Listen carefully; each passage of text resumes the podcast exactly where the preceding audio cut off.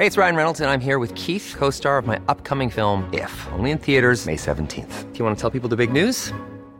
All right, I'll do it. Sign up now and you'll get unlimited for $15 a month in six months of Paramount Plus Essential Plan on us. Mintmobile.com slash switch. Upfront payment of $45 equivalent to $15 per month. Unlimited over 40 gigabytes per month. Face lower speeds. Videos at 480p. Active Mint customers by 531.24 get six months of Paramount Plus Essential Plan. Auto renews after six months. Offer ends May 31st, 2024. Separate Paramount Plus registration required. Terms and conditions apply if rated PG. Ahora inicia A la Una con Salvador García Soto. A la una. Donde la información fluye, el análisis se explica y la radio te acompaña. A la una con Salvador García Soto. A la una. Comenzamos. Karina Montoya, ¿cómo amaneciste? Te estoy marcando, Karina, y no me contestas. Contéstame el mensaje de voz. Bajo guerra, hermanito, tú dime. ¿Manda? Bajo guerra. No, paz, paz. Tengo que llegar a trabajar. No pueden hacer eso. Llama al 911, güey. Llama al 911. Ya les dije a mis amigos que hay que privilegiar el diálogo y sobre todo que a mí no me distraigan porque estoy concentrado en Nuevo León. se han mejorado mucho. No tienen este, errores. Tienen muchísimo menos errores que los otros libros.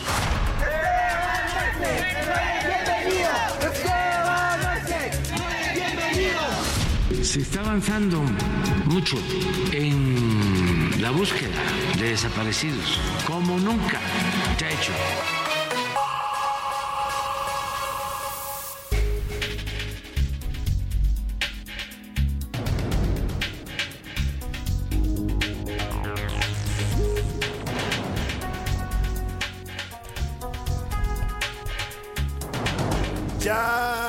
Es la una de la tarde en punto en el centro de la República. Los saludamos con mucho gusto. Estamos iniciando a esta hora del mediodía a la una este espacio informativo que hacemos para usted todos los días a esta hora del día, justo cuando el reloj marca la una de la tarde, ya con un minuto. Estamos listos, preparados y de muy buen ánimo. Además, estamos contentos para informarle, para entretenerle y también para acompañarle, para hacer su compañía en este momento justo de su día, donde quiera que usted me esté escuchando, en cualquier ciudad de la República Mexicana, hasta donde llega la señal del Heraldo Radio, y también en cualquier actividad que esté usted realizando en este momento. Es jueves 24 de agosto del 2023. Tenemos información importante que compartirle. En las siguientes dos horas lo invito a que se quede con nosotros, a que se informe y bueno, pues a que pase también un buen rato y nos permita hacer su compañía, como decimos en nuestro eslogan, su compañía diaria al mediodía. Hay temas importantes en la información que le vamos a estar reportando. En un momento más le haré el resumen de lo que tenemos preparado para eh, empezar, para abrir boca, porque eh, siempre, ya sabe usted, a esta hora del día se está generando mucha información y le vamos a estar reportando en el momento que suceda lo más importante, solo lo más importante en la ciudad, en el país y en el mundo, se lo estaremos reportando aquí en A la Una con este equipo de profesionales de la información, de la producción radiofónica que me acompañan. Hoy la música de este jueves, un jueves nubladito, por cierto, en la Ciudad de México, 21 grados centígrados la temperatura, se espera que ya el resto del día, así amaneció, eh, amaneció muy nublado, por ahí salió el sol después de las 9 de la mañana. En la mañana mucho viento. Eh, no están pronosticadas lluvias, pero pues no hay palabra para el clima. Así es que prevéngase usted. Ya sabe que las tardes suelen ser lluviosas en esta temporada del año acá en la capital del país. Le decía que la música hoy se la vamos a declarar a una cantante que ha generado todo un fenómeno a nivel mundial. Va, se va a estar presentando aquí en la Ciudad de México a partir de hoy jueves 24, viernes 25, sábado 26 y domingo 27. Todo este fin de semana estará cantando en el Foro Sol la señorita Taylor Taylor Swift, que es eh, pues una cantante que ha generado todo un movimiento internacional. Los Swift, Swifties les llaman a sus fans que eh, han generado todo un fenómeno aquí en la Ciudad de México. Las entradas se agotaron desde hace meses. Hay filas enormes. Viene gente del interior de la República a, ver a esta cantante. Bueno, hasta el presidente o expresidente, expresidente de la Suprema Corte de Justicia de la Nación, el señor eh, ministro Arturo Saldívar, se declaró Swifty, se declaró fan de Taylor Swift, ah, lo ha dicho en sus redes sociales. Y bueno, pues estará presentándose también Alejandro Fernández. Muchos, muchos mexicanos siguen la música de Taylor Swift, así es que vamos a estarle dedicando esta pues este día la música a esta cantante con su tour de Eras Tour, que ha sido todo un fenómeno en el mundo. En Estados Unidos provocó también saturaciones, hubo problemas con las ventas de boletos en Ticketmaster para variar, que oiga, Qué buena noticia. Yo hasta que a los señores de Ticketmaster se les prendió el foco. Estamos en la era de la inteligencia artificial y los señores todavía nos vendían un boleto impreso que usted tenía que ir a recoger y que además le cobraban una comisión por imprimirlo de 10 pesos. En fin, están anunciando ya que vamos hacia el boleto digital.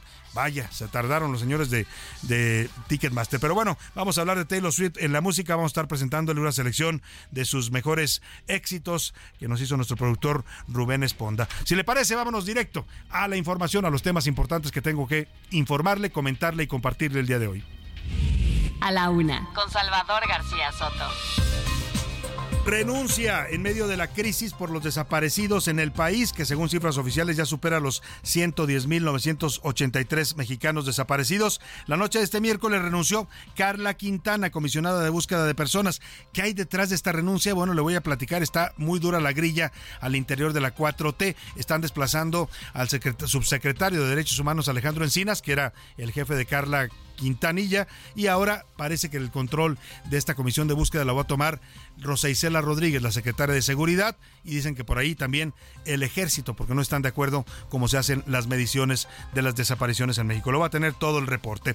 Y también ruptura naranja, legisladores federales, senadores y alcaldes de Jalisco se rebelaron literalmente en contra de la dirigencia nacional de mm, Movimiento Ciudadano y respaldaron a Enrique Alfaro en sus diferencias y en su rompimiento con Dante Delgado, el líder nacional de este partido. Dante Delgado ha contestado que aquí no importan las aspiraciones personales, que importa el proyecto de país que tiene Movimiento Ciudadano, pero esto de Jalisco, pues ya es literalmente una rebelión en contra de la dirigencia nacional del partido que amenazan con ruptura.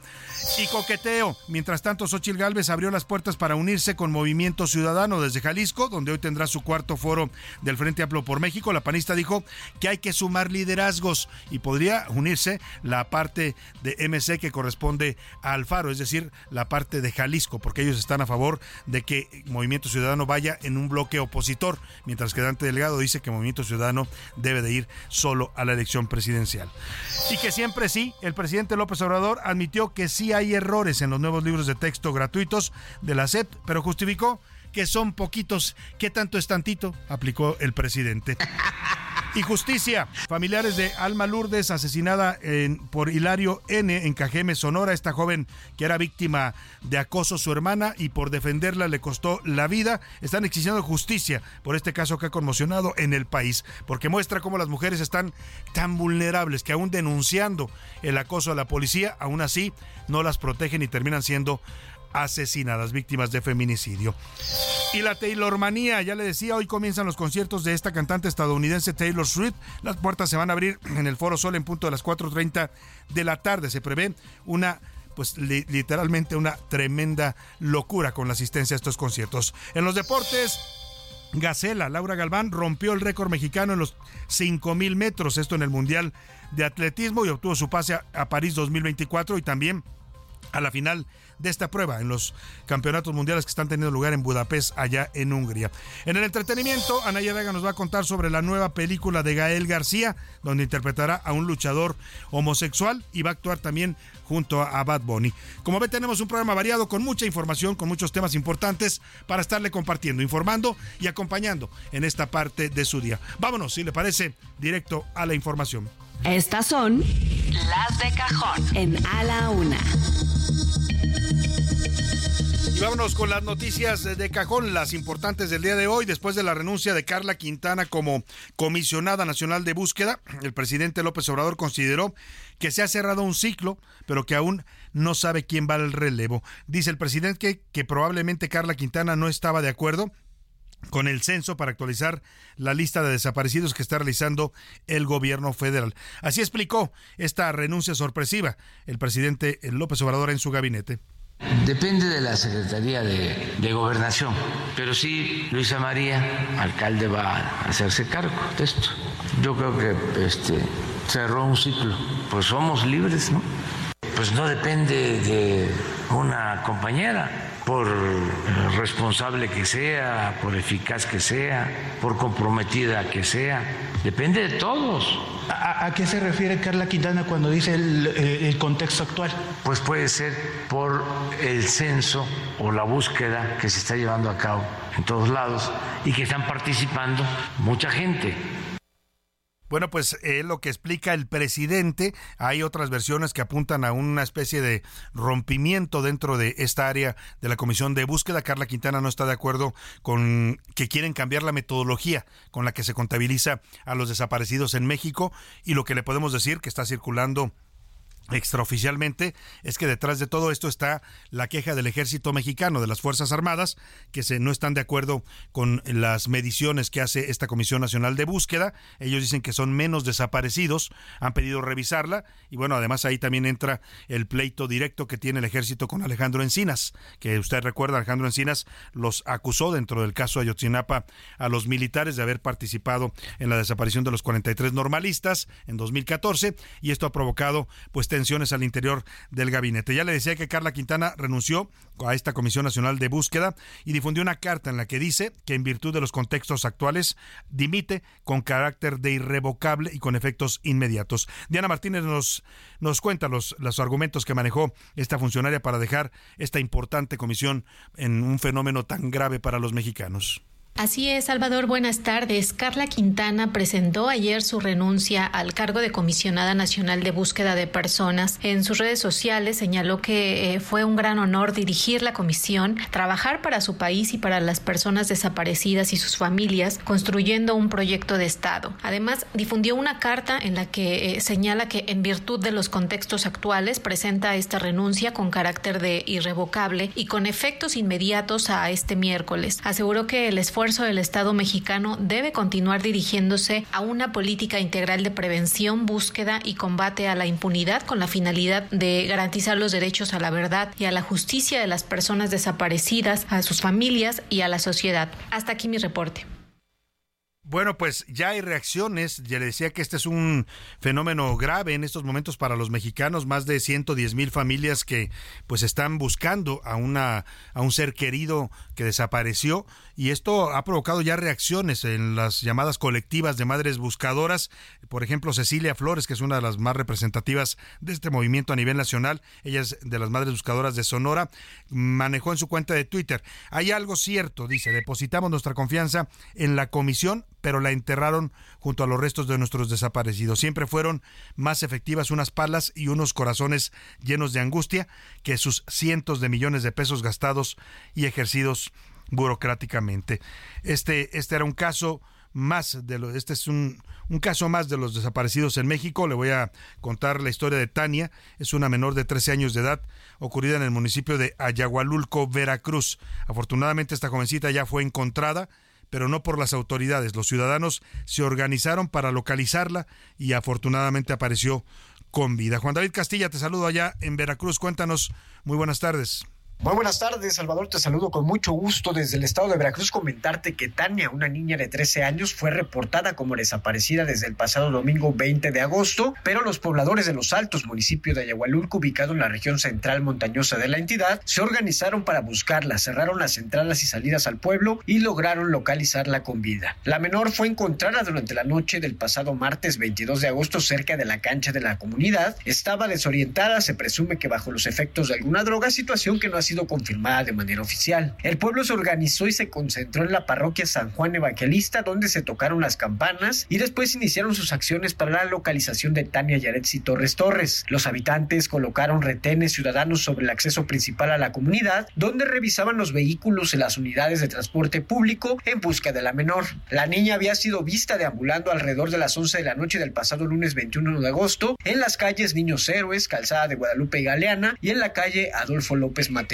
En redes sociales se difunde la ficha de la Comisión Estatal de Búsqueda emitida por este caso de desaparición, con la leyenda localizada para informar que Tania ya está con su familia. Este es el reporte desde Veracruz, Salvador. Muchas gracias, Juan David. Pues más historias de estas quisiéramos, ¿no? De eh, jovencitas o niñas, hijos, eh, padres eh, que que son encontrados con vida y que regresan con sus familias. Lamentablemente, estas son las excepciones y no la regla. La regla, pues habla de 110 mil desaparecidos que nunca volvieron a su casa y que son buscados desesperadamente, sin recursos y sin apoyo de los gobiernos estatal ni federal por sus propias madres, por sus padres, por sus hermanos, por sus hijos, en fin, es una búsqueda dolorosa.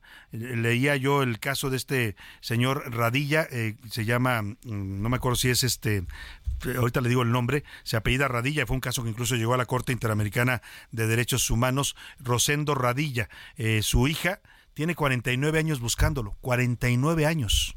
Van, o sea, es impresionante de verdad cómo las familias mantienen viva la esperanza, ya no, ya no de encontrarlos, encontrarlos con vida en muchos casos. Yo creo que hay un punto en el que las propias familias, las madres, los padres, los hermanos, los hijos, llegan a decir, bueno, ya no, ya sé que lo mataron, pero quiero saber dónde está su cuerpo, dónde están sus restos, quiero enterrarlo, quiero despedirme de él. Eso es el dolor de los desaparecidos. Y le resumo rápidamente para cerrar este tema lo que se está comentando en los pasillos políticos y lo que nos dicen fuentes también directas del gobierno federal, lo que se está viendo en esta salida y en esta renuncia de Carla Quintana a la Comisión Nacional de Búsqueda de Personas Desaparecidas es un rompimiento.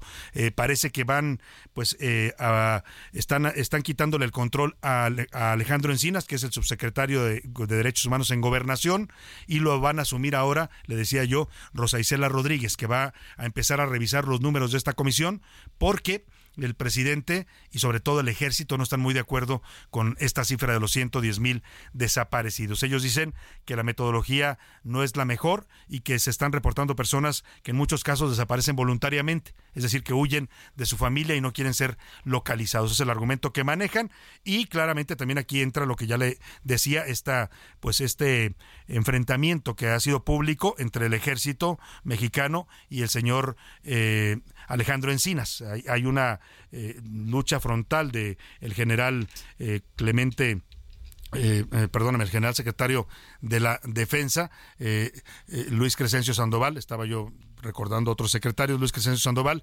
para pues remover a Encina. Se habla incluso ya de que podría ser removido en los próximos días u horas, así es que habrá que estar pendiente. En todo caso, pues estamos ante una lucha interna del gabinete en donde parece que importan más la política, las grillas, y eso sí, también dicen que el caso que impactó mucho al presidente fue este de Lagos de Moreno, la desaparición de cinco jóvenes, y que eso hizo que pidiera que se revisaran las cifras. Y esa revisión la está ejecutando la secretaria de Seguridad Federal, Rosa Isela Rodríguez. Así están las cosas en este tema. Y vámonos a otros temas políticos. Le platico, Movimiento Ciudadano, pues está crujiendo literalmente. Hay riesgos de fractura ante esta rebelión que han emprendido el gobernador de Jalisco, Enrique Alfaro, y pues muchos eh, funcionarios de Jalisco, senadores, diputados, alcaldes, que firmaron este desplegado en el que pues cuestionan a la dirigencia nacional encabezada por Dante Delgado, dicen que se están tomando decisiones centralizadas, que el movimiento no puede ignorar a eh, los estados, a sus militantes, en este caso Jalisco, que fue el primer estado que gana a nivel nacional Movimiento Ciudadano, de ahí empieza pues el fenómeno de MC. Y entonces, pues acá Dante Delgado ya les contestó pues que se serenen, que esto no es un asunto de ambiciones personales o de asuntos personales, sino de intereses del país. Pero ¿qué está pasando en esta aparente ruptura de movimiento ciudadano? Una confrontación ya abierta entre Enrique Alfaro, el gobernador de Jalisco, y el líder eh, nacional y moral, Dante Delgado, el senador de la República. Iván Márquez nos da los detalles de esto que parece que terminaría rompiendo a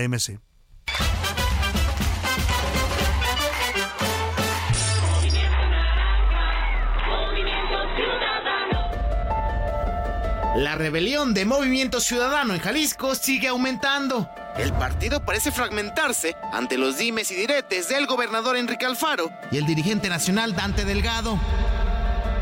Y es que este miércoles, 87 alcaldes, dos senadores, Clemente Castañeda y Verónica Delgadillo, así como diputados federales y locales, apoyaron al gobernador por medio de un desplegado en el que se lee no podemos aceptar que nuestra opinión sobre el futuro político de nuestro movimiento sea ignorada sistemáticamente.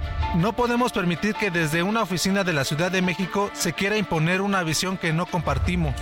Pero en la madrugada respondió Dante Delgado por medio de un mensaje en redes sociales. Al más puro estilo de la vieja política, se publicó un desplegado con sus firmas sin haberlos enterado del contenido del mismo. A ellos y a quienes están siendo objeto de chantajes y amenazas para esta y futuras acciones, les pido que no se modifiquen. Cuentan con Movimiento Ciudadano. La polarización no es el camino, ni para el país ni para nuestro movimiento. mientras que Alfaro reafirmó su postura. Yo tomé una decisión individual, nunca he tenido problema en expresar lo que pienso. Me ha costado mucho ser un político libre, no tengo jefe, no le debo de rendir cuentas a nadie más que a la gente. El gobernador Samuel García prefirió no hablar al respecto. Yo ya les dije a mis amigos que hay que privilegiar el diálogo y sobre todo que a mí no me distraigan porque estoy concentrado en Nuevo León. El alcalde de Monterrey, Luis Donaldo Colosio, consideró prematura la decisión del gobernador. Se me hace una decisión muy prematura y espero que, que la pueda reconsiderar. Sin embargo, voy a respetar la, la, decisión de mi compañero y sobre todo mi amigo Enrique Alfaro. Y realmente su decisión es eh, pues, inadmovible, pues es una pena verlo partir. Y en medio del conflicto naranja, salió el aspirante del frente opositor, Xochil Gálvez. Yo insisto, llegado el momento, no solo sumar el liderazgo de Enrique Alfaro, sumar el liderazgo de Donaldo Colosio, de Dante Delgado. Así, la ruptura de Movimiento Ciudadano. Para la una con Salvador García Soto, Iván Márquez las cosas en Movimiento Ciudadano? ¿Qué hay detrás de todo este conflicto que amenaza con una ruptura? Lo cual sería delicado ¿eh? para MC. Estamos en vísperas de unas elecciones federales importantes para este partido, importantes en general para los mexicanos. Y la discusión interna se centra en si Movimiento Ciudadano debe ir solo a las elecciones eh, federales de 2024, si debe llevar su propio candidato a la presidencia o si debe sumarse a un bloque opositor, si debe eh, sumarse al Frente Amplio por México para hacer un solo frente en contra de Morena. Eh, Enrique Alfaro ha impulsado esta idea de que MC debe de ir en un bloque, en un gran frente opositor porque dice es la manera de enfrentar al partido de Estado y al gobierno y al presidente López Obrador en las próximas elecciones.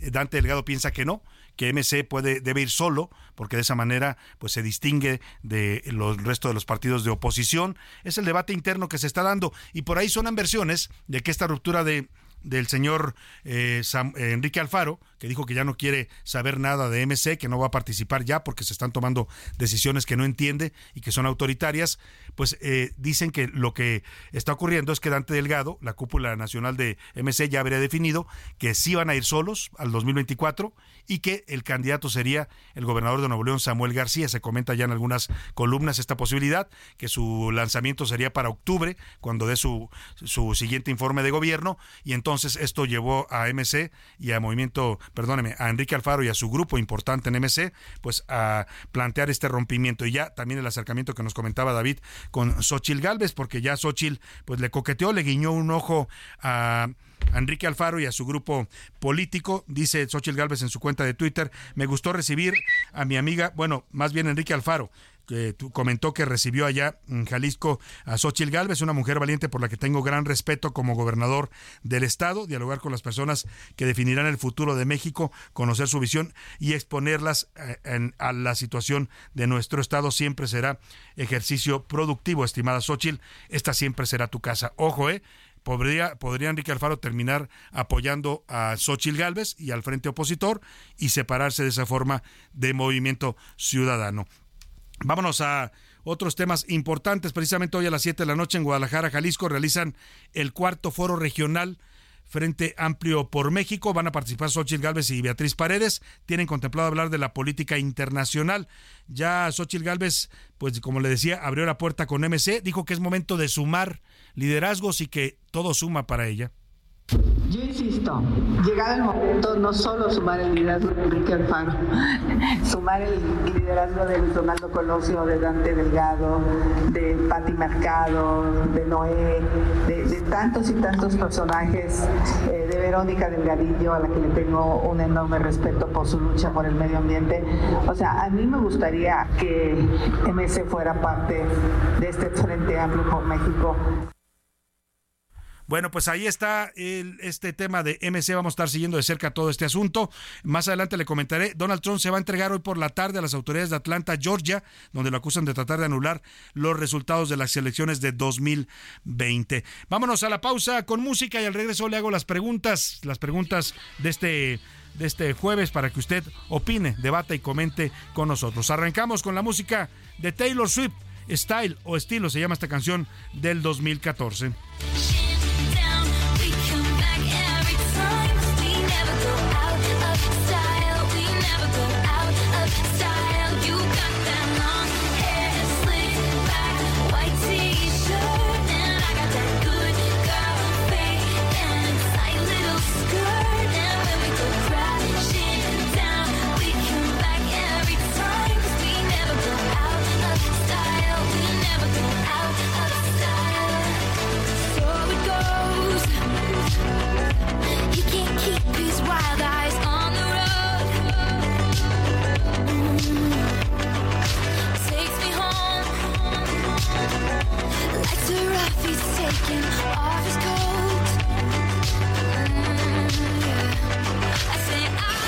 No le cambies. Estás en A la Una con Salvador García Soto. Información útil y análisis puntual. En un momento regresamos. Heraldo Radio, la H se lee, se comparte, se ve y ahora también se escucha.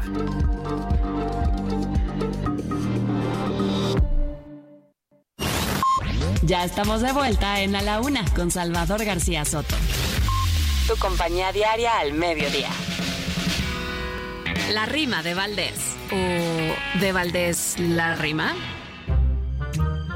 Qué bonita tradición son las ferias mexicanas y más la Zacatecana en Fresnillo. Es un fiestón, pero hay una conmoción últimamente, señores, porque ataques de los peores ocurren en la entidad. Hay terror y la verdad, ha habido tiempos mejores. Y ya tiene varios años que se cancelan eventos. Francamente, lo lamento, porque ya son muchos daños. La feria no es como antaño. Ha habido muerte y balazos. La autoridad no hace caso, hace puros malabares. Están cerrando los bares y van directo al fracaso.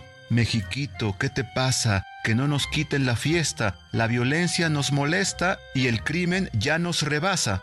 Yo diría que nos arrasa que alguien pare esta condena. Zacatecas, ay qué pena, tu feria te están quitando, te la están arrebatando cuando siempre fue tan buena. Ya quiero ver a Mijares y al conjunto Primavera, también al grupo Frontera, y que reabran los bares, que se vea la gente a mares muy contentos en Fresnillo, que por favor ningún pillo se aproxime a Zacatecas, que la feria no esté chueca, que nadie jale el gatillo.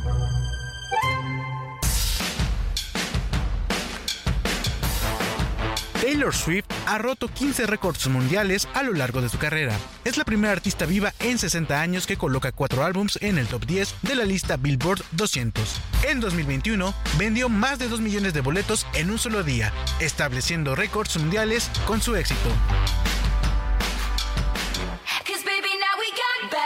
blood. You know it used to be mad love. So take a look what you've done. Cause baby, now we got bad blood. Hey, now we got problems. And I don't think we can solve them. You made a really deep cut. And baby, now we got bad blood. Hey. Did you have to do this? I was thinking that you could be trusted. Did you? Was shining? Now it's all rusted. Did you have to hit me where I'm weak? Baby, I couldn't breathe and rub it in so deep. Salt in the wound like you're laughing right at me. Oh,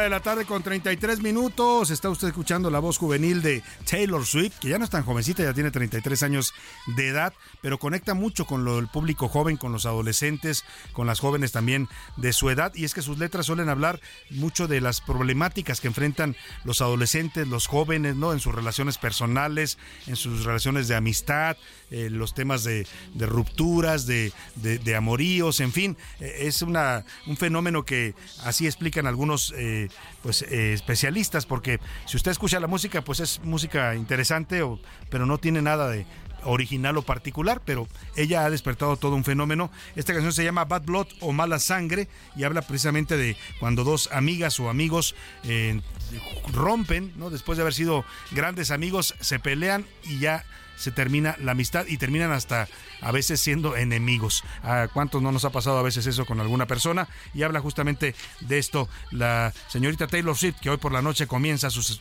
conciertos aquí en la Ciudad de México. Y vaya, dicen que hasta sismos puede haber en la ciudad de por los brincos de tantas adolescentes que van a estar ahí saltando y gritando al ritmo de Taylor Swift.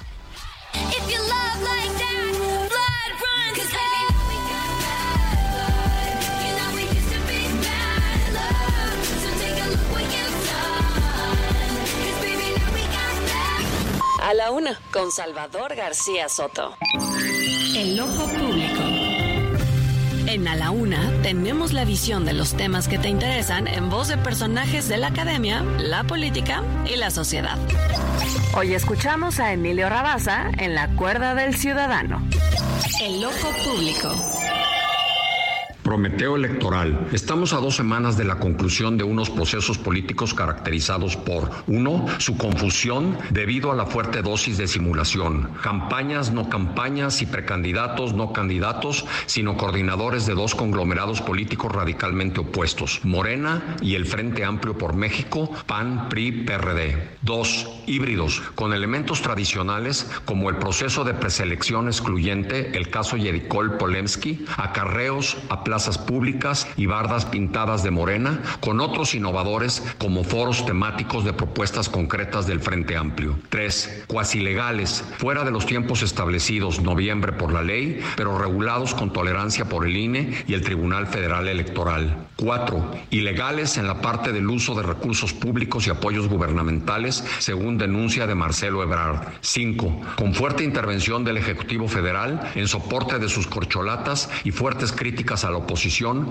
particularmente Xochitl Gálvez. Esos cinco elementos convierte a esas actividades en procesos inéditos, ya que rompen con el esquema de precampañas, campañas y vedas a los que estábamos acostumbrados desde las reformas electorales de 1996 y 2007. Además de las características mencionadas, ¿qué lección o aprendizaje nos dejan al electorado? ¿Qué le queda a nuestra todavía joven democracia? La selección de las candidaturas presidenciales se ha convertido en una demanda cívica que reclama y por lo tanto sustrae la sociedad a los partidos políticos, rompiendo su hegemonía o monopolio y secrecía en la determinación de quiénes serán sus abanderadas o abanderados en la elección constitucional. Y ahora exige participar en esa decisión junto a los institutos políticos y denegarse al margen de ellos.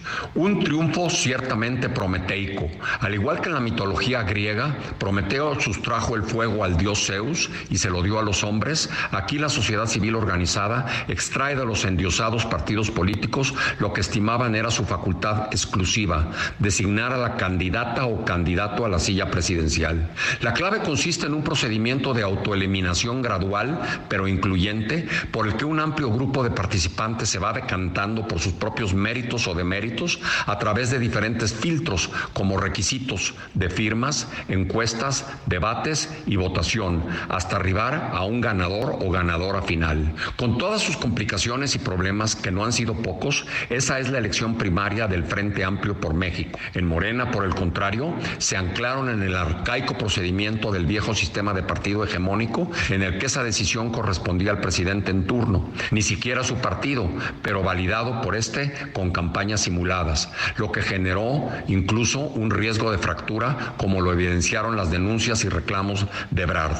No hay pues aprendizaje alguno en un procedimiento conocido y reprobado hasta la saciedad por la sociedad civil. Le saluda con el afecto de siempre Emilio Rabaza Gamboa, docente investigador. En A la Una te escuchamos. Tú haces este programa. Esta es la opinión de hoy. Una de la tarde con 38 minutos. Escuchábamos atentamente al doctor Emilio Rabaza en su cuerda del ciudadano. Interesante esta reflexión sobre los métodos de elección que están siguiendo los partidos para elegir a sus candidatos presidenciales.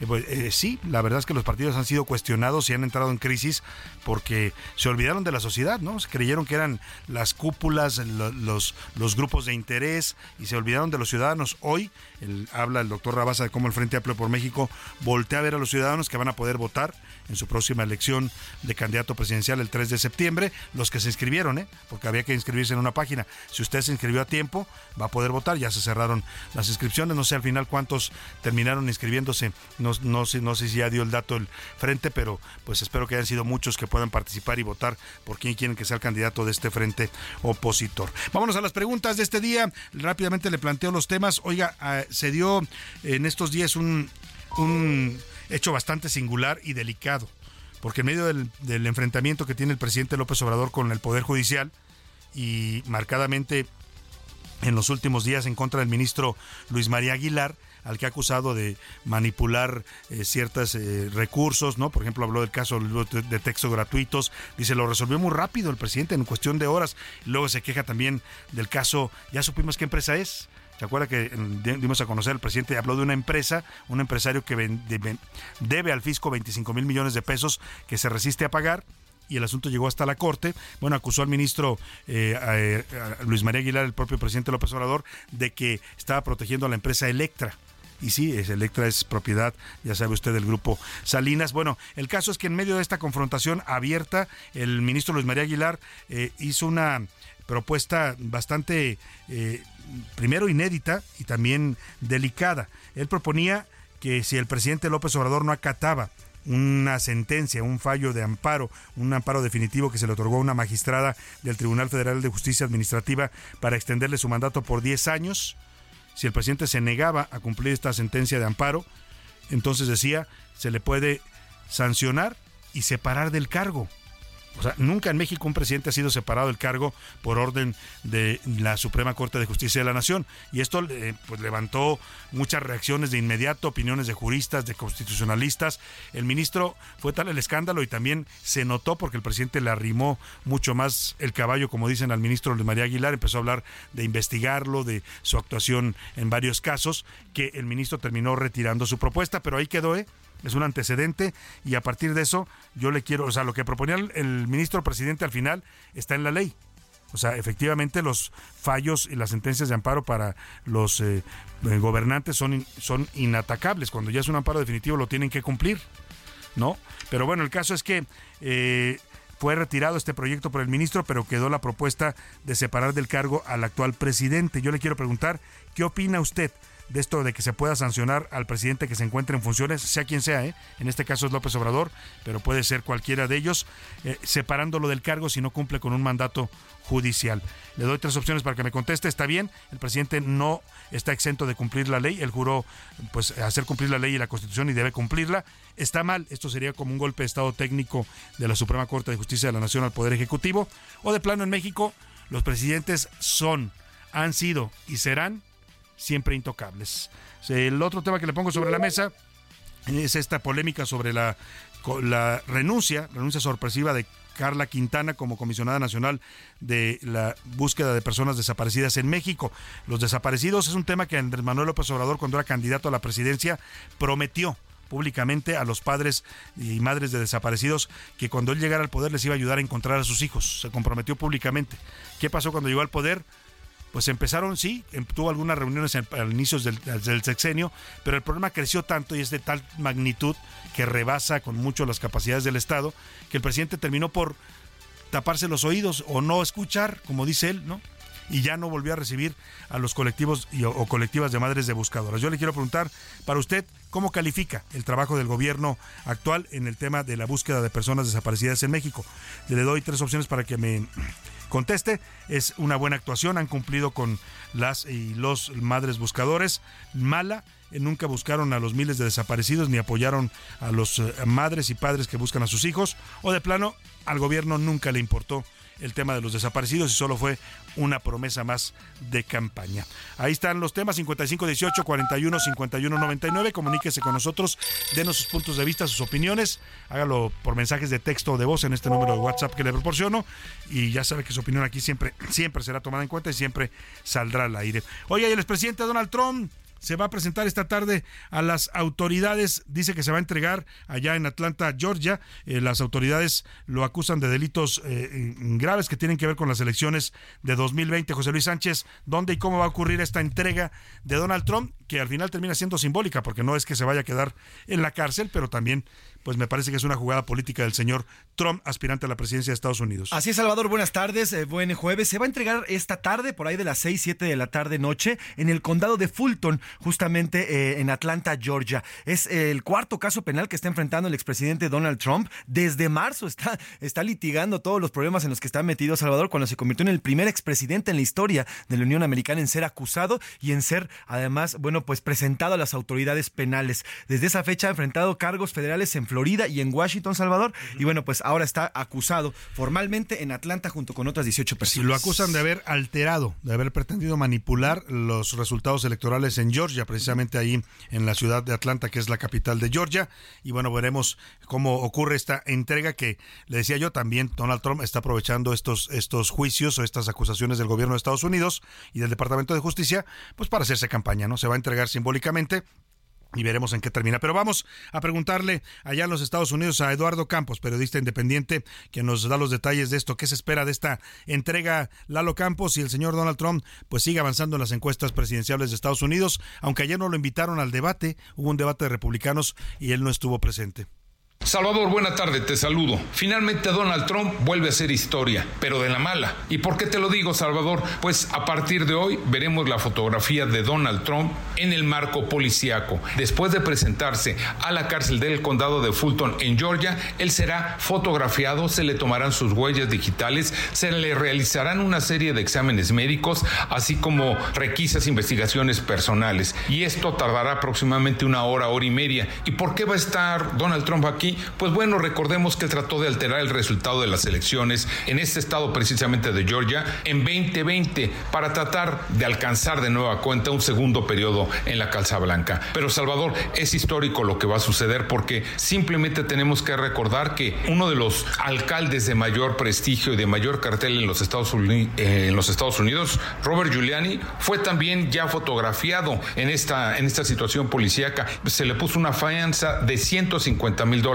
se espera que hoy Donald Trump tenga una fianza incluso superior a los 150 mil dólares. Estará hora y media en Atlanta, en Georgia particularmente, y se espera que después de esto, ya fichado, ya con antecedentes, vuele de, de nueva cuenta a Nueva Jersey a su casa de descanso. Pero día histórico en contra de Donald Trump. Soy José Eduardo Campos. Buena tarde. Muchas gracias, Lalo Campos, allá en Texas, eh, siguiendo esta información. Efectivamente, el señor Trump no se presentó ayer al debate. Hubo un primer debate, es el primero que hacen el Partido Republicano entre sus aspirantes. Eran en total, creo que cinco o seis aspirantes que debatieron cinco. Eh, Trump se justificó de no asistir porque dijo que tenía una lesión física que se produjo eh, jugando básquetbol y que entonces no podía presentarse. En realidad, yo creo que está más metido ahorita en atender los casos judiciales, lo cual no quiere decir que no vaya a participar en la lucha por la candidatura republicana. Ya lo decía Lalo, ayer se entregó eh, Rudolf Giuliani, que es compadre, pues amigo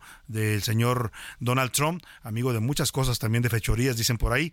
Y el tema es que ayer se entregó y salió con esta fianza de 150 mil dólares. Vamos con Ricardo Romero que nos cuenta cómo transcurrió este primer primer debate entre los aspirantes republicanos a la presidencia de Estados Unidos que se llevó a cabo en Milwaukee, allá en los Estados Unidos.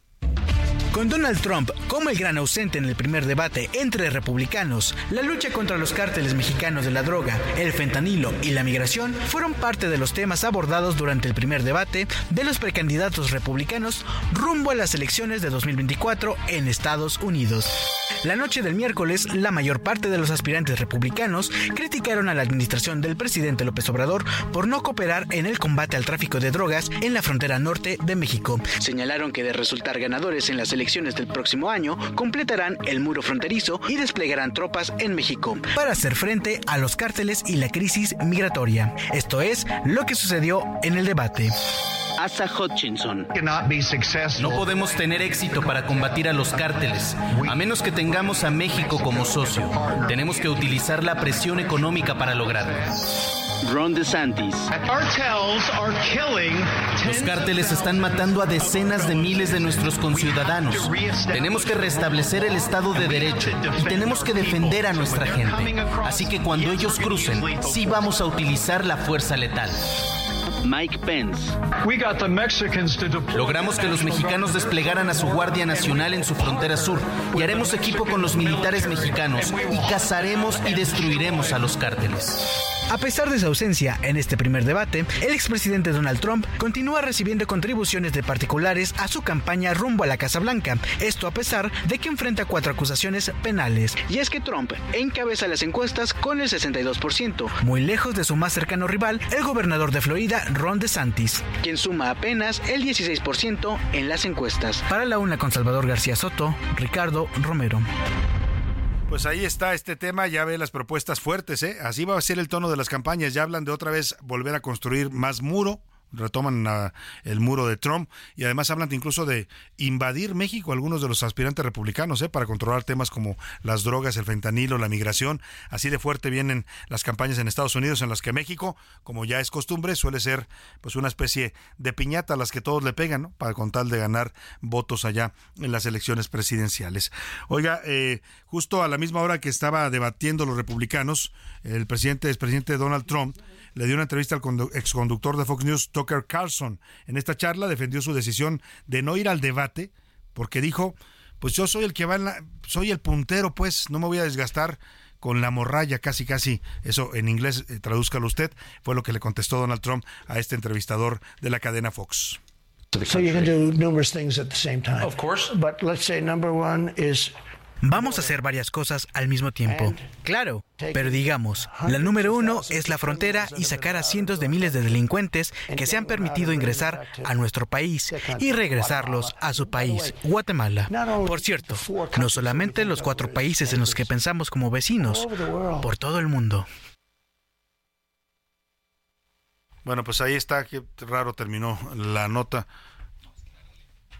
Bueno, así está este tema de los... Ah, perdóname, sí, era la entrevista de Donald Trump con este conductor de la cadena Fox Tucker Carlson, pues dice que no fue al debate porque no se quiere desgastar, quiere esperar a que ya está más depurada. En este momento la lista de aspirantes republicanos pues son como 10, 12 todavía, no más o menos. En este debate participaron 5, pero habrá otro debate con otros 5. Y Donald Trump dice, hasta que no salga la morralla y estemos los de deberes, voy a debatir yo con ellos. Oiga, vámonos al fenómeno de Taylor Swift, porque hoy comienzan los conciertos, le estamos dedicando la música de hoy a esta cantante estadounidense. Se calcula que en total eh, vaya, va a, reunir a más de 100 mil personas en el Foro Sol durante los cuatro conciertos que va a ofrecer de aquí al domingo. Además de este evento, por este evento, el Metro de la Ciudad de México anunció modificaciones en su horario. Va va a haber servicio más tarde para que cuando salga la gente de este concierto hasta la una de la mañana puedan tomar el servicio de transporte metro. Ricardo Romero nos cuenta de la Taylor Manía o los Swifties, como le llaman, que llega a la Ciudad de México.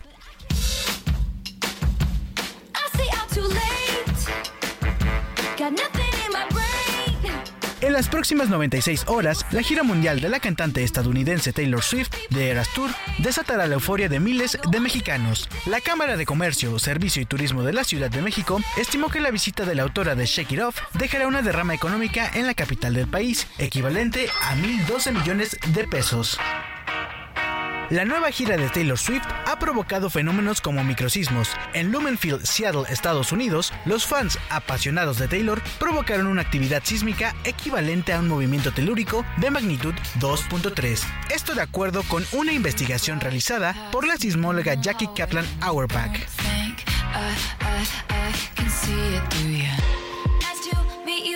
The Eras Tour podría convertirse en una de las giras más taquilleras en toda la historia de la música, al recaudar más de 100 millones de dólares. La tarde del miércoles, la empresa encargada de los boletos para el show de Taylor Swift liberó las últimas localidades para este evento, por lo que miles de personas se formaron en una fila virtual con la esperanza de conseguir entradas. Los precios de estas iban desde los 936 hasta los 10.450 pesos.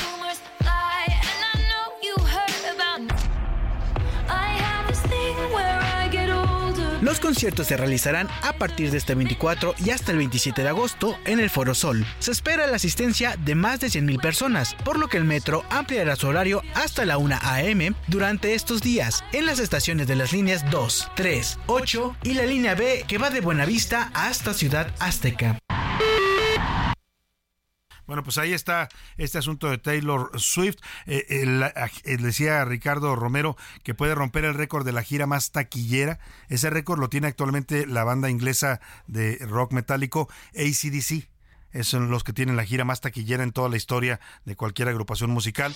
En este caso podría ser romperse por esta eh, solista que es la señorita Taylor Swift. Vamos hasta el Foro Sol donde ya está el ambiente, pues a todo lo que da. Hay personas que durmieron ahí para apartar lugar en la fila. Ahí se encuentra Mario Miranda, nuestro reportero. Te saludo Mario, ¿cómo está el ambiente ahí con la Taylor manía ya en la Ciudad de México?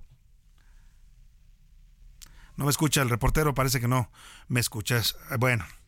Le ofrezco una disculpa. Parece que se, se, cortó la comunicación. Vamos a restablecerla más adelante con él. Vámonos, eh, si le parece, a la pausa. Me dabas una explicación, José Luis, de lo que dicen los psicólogos. Eh, ¿por, qué, ¿Por qué este fenómeno? ¿Por qué, ¿Por qué les gusta tanto a los jóvenes y adolescentes la música y las letras de Taylor Swift? Salvador, estaba leyendo un par de estudios que hicieron desde la Universidad de Pensilvania. Y bueno, pues dicen, y lo que dicen estos psicólogos y estos psiquiatras, es que durante los discos o durante todas las eh, lo que publica Taylor Swift, va llevando a las y los jóvenes como una serie de, eh, de, eh, pasos en su vida sentimental. Por ejemplo, hay un disco el cual primero te va llevando hacia el tema de la separación, para luego llevarte a un tema de desamor, pero luego también te va llevando un tema de venganza con las mismas canciones. Entonces te van moviendo a través de los sentimientos y eso, bueno, pues va acercando a esta mujer de 33 años con jovencitas de 16, 17 y 18 años. Ahora ella tiene 33 ahora, pero ella empezó a cantar mucho más jovencita, a los veintitantos. Ella pues. empezó con country y ahora ya es la máxima exponente del pop. Pues vámonos a la pausa, se acabó la primera hora y regresamos con más para usted en la segunda hora de A la Una.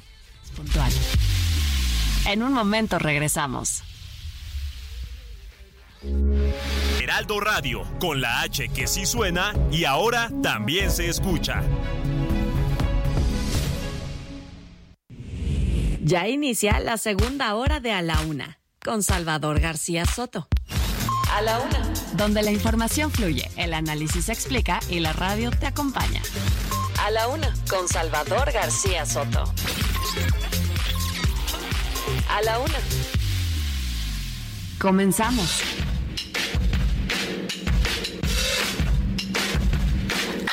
too late.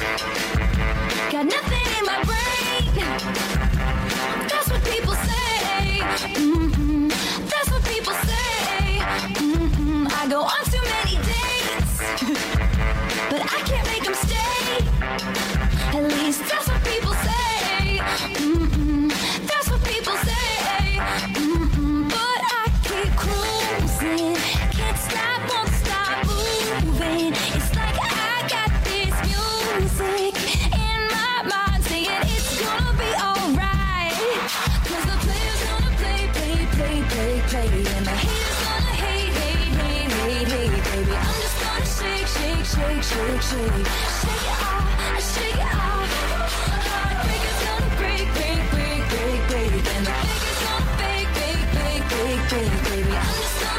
shake, shake, shake shake it off. I shake it off. I never miss a beat.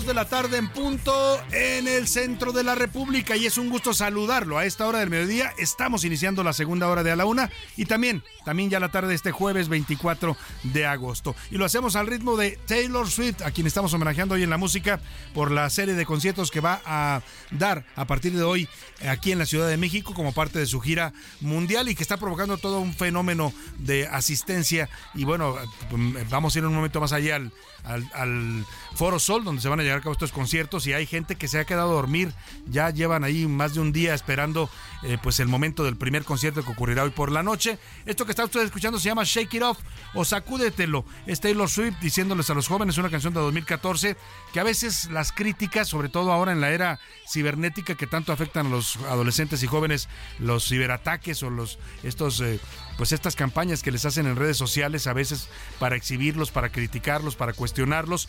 A ella se refiere a esto y dice que en su vida personal ella lo que hace con las noticias clickback o este tipo de noticias que hablan de su vida privada, pues lo que hace es sacudírsela, sacúdete, sacúdete la crítica negativa y no la tomes en cuenta, es parte de lo que le pide a los jóvenes en esta canción Taylor Swift. Escuchemos un poco más de esto y le platico. Tenemos importante información todavía para usted en esta segunda hora, le vamos a estar actualizando el panorama informativo y le agradecemos, como siempre, su preferencia y que nos escuche desde la una de la tarde y si usted recién, recién nos está sintonizando, bienvenido. Esto es a la una, yo soy Salvador García Soto y tenemos mucho más historias, noticias, entrevistas para informarle en esta segunda parte del programa.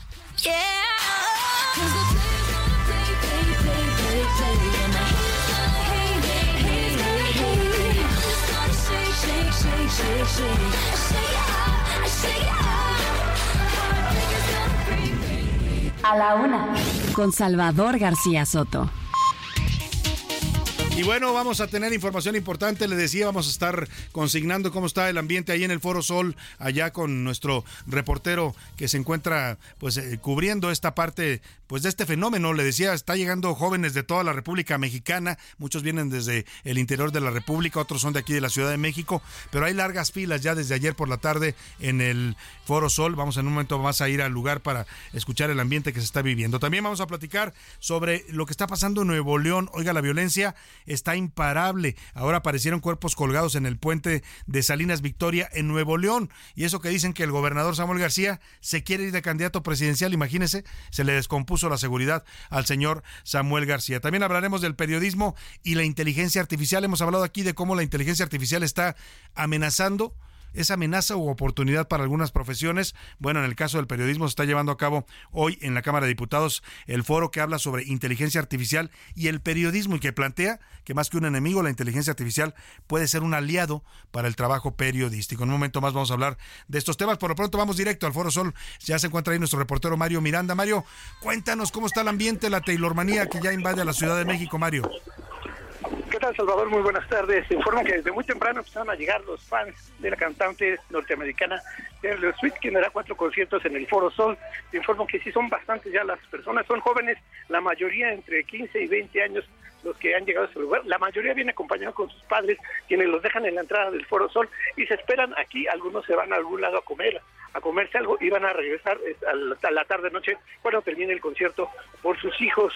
También te comento que dentro de la felicidad jóvenes que están contentos por este concierto. Hay algo muy triste también que nos pudimos percatar. Hay tres jóvenes que provenientes de República Dominicana quienes compraron tres boletos por las redes sociales, por internet y fueron estafadas. Sus boletos les costaron 700 dólares cada uno y ellas están aquí llorando ya que no les permiten la entrada. Vamos a escuchar alguna de las cosas. Hola, amigo, hoy estamos en vivo para radio. Platícanos, ¿qué pasó con tus boletos? Sí, eh, compramos boleta en reventa de Vivid porque venimos de República Dominicana y allá no teníamos cómo comprar la boleta aquí, solo se la vendían a mexicanos y no se cambiaron, básicamente no son reales las boletas, nos lo dijeron, son de QR y se supone que son de barra, pagamos 700 dólares por cada boleta, Vivid Seats, y no nos dejan entrar, le llamamos, tengo un video de ellos diciéndonos que si, que si no son reales, que se supone que sí, que nos garantizaron que son reales, que si no son reales no iban a mandar boletas nuevas o no iban a, a devolver el dinero ahí mismo, en ambos casos, y no nos han devuelto el dinero, no nos han mandado boleta nueva, dijeron que ya no hay boleta,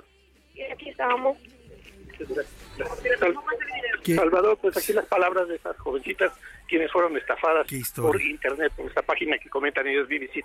Qué historia, y es que decía yo, Mario, que vienen gente, muchos jóvenes del interior de la República, de varios estados, pero también del extranjero, como no está dando conciertos en todos lados, muchos países cercanos, pues se vinieron a verla acá a la Ciudad de México. Así es, Salvador, también en las lunas, un, también nos encontramos a un padre de familia que venía con sus tres hijos, vienen de Colima, vienen a festejar el cumpleaños de sus hijas y los trajeron aquí y nos comentaron pues que sí, el gasto pues es algo fuerte entre los boletos de avión, la entrada de los aviones, pero vale la pena por traer a sus hijos aquí a este concierto. ¿Qué no hace uno por un hijo, Mario? Oye, y, y, qué triste historia la de estas jovencitas dominicanas que las estafaron, 12 mil pesos pagaron por cada boleto y lástima que no nadie les advirtió que podían ser falsos. Ya no, a mí me ha pasado ya en conciertos que he comprado boletos en internet que resultan ser falsos, no he podido entrar a los conciertos. Qué pena por ellas, de verdad. Mándales un saludo y un, abrazo pues en este momento tan crítico para ellas, ¿eh? para un adolescente que le pase algo así es casi casi el fin de la vida. Pues te mando un, saludo Mario y gracias por este reporte. Buenas tardes. Qué, qué, qué, lástima, pues, que las estafaron estas jovencitas. Imagínese usted, vienen desde República Dominicana, desde Santo Domingo a hacer el viaje, todo lo que gastaron en el viaje, lo que pagaron por los boletos. Vienen con toda la ilusión del mundo llegando aquí se encuentran con que tus boletos son falsos, no puedes entrar pues qué drama para estos jovencitas dominicanas. Vamos a más información importante. Ya le platicaba de este pleito que está subiendo de tono entre el ministro eh, Luis María Aguilar y el presidente López Obrador. Eh, ha ido increciendo, por lo que ya le platicaba. Primero fue esta propuesta del ministro de aplicar una norma según la cual, eh, pues es, no es otra cosa más que el desacato se llama así en términos judiciales, si una autoridad, sea del nivel que sea, ¿eh? desde un alcalde, un síndico, un regidor, un gobernador, un presidente de la República, no cumplen con una orden eh, del Poder Judicial o con un fallo, en este caso, sobre un amparo, El caso tiene que ver con una ministra del Tribunal Superior de Justicia Administrativa que se amparó, con, la querían remover de su cargo y ella dijo, no, yo fui electa para un periodo. Se amparó y el Poder Judicial Federal le da la razón, le dice, sí, tú debes de permanecer ahí hasta 10 años más. El, el, gobierno federal ha querido removerla y lo que dijo el ministro Luis María Aguilar es que si la remueven y violan el amparo, podría el presidente incluso ser separado de su cargo, algo que luego, luego levantó cejas por todos lados, dijeron, a ver, espérate, ¿cómo?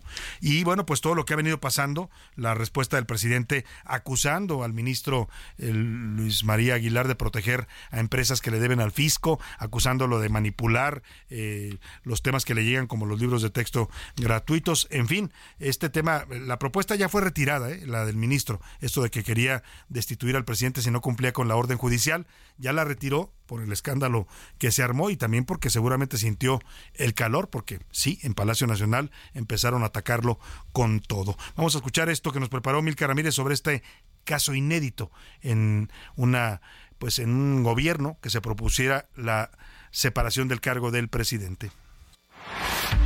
Este mismo ministro tiene desde hace ocho meses en sus manos, ocho meses un expediente en donde hay una empresa que le debe a la hacienda pública 25 mil millones de pesos sigue la escalada de las diferencias entre el presidente Andrés Manuel López Obrador y el ministro Luis María Aguilar. Primero, el mandatario federal señaló al impartidor de justicia por haber conseguido un amparo que suspende la repartición de libros de texto gratuitos en Chihuahua. Desde su conferencia de prensa matutina exhibió este tema y también criticó una resolución de la misma naturaleza, pero en Coahuila. Posteriormente dijo que el ministro sería investigado, ya que resolvió ambos asuntos en tres días, pero que tiene detenida una sentencia sobre la falta de un pago de 2 mil millones de pesos al gobierno federal por parte de Electra. Posterior a estos hechos, se dio a conocer un proyecto de sentencia en donde el ministro Luis María Aguilar proponía destituir al presidente López Obrador de su cargo si no presentaba ante el Congreso de la Unión un dictamen para ratificar en el Tribunal Federal de Justicia por un plazo de 10 años a la magistrada María Bárbara Templos Vázquez el proyecto se basa en el artículo 107 constitucional y de acuerdo con el ex vocero presidencial y analista político Carlos Salomón, esto se trataría de un golpe de Estado técnico. Eso es prácticamente un golpe de Estado técnico, es el desconocimiento de la Suprema Corte del presidente de la República. Y esto es prácticamente un arrebato impulsivo de un ministro de la Corte.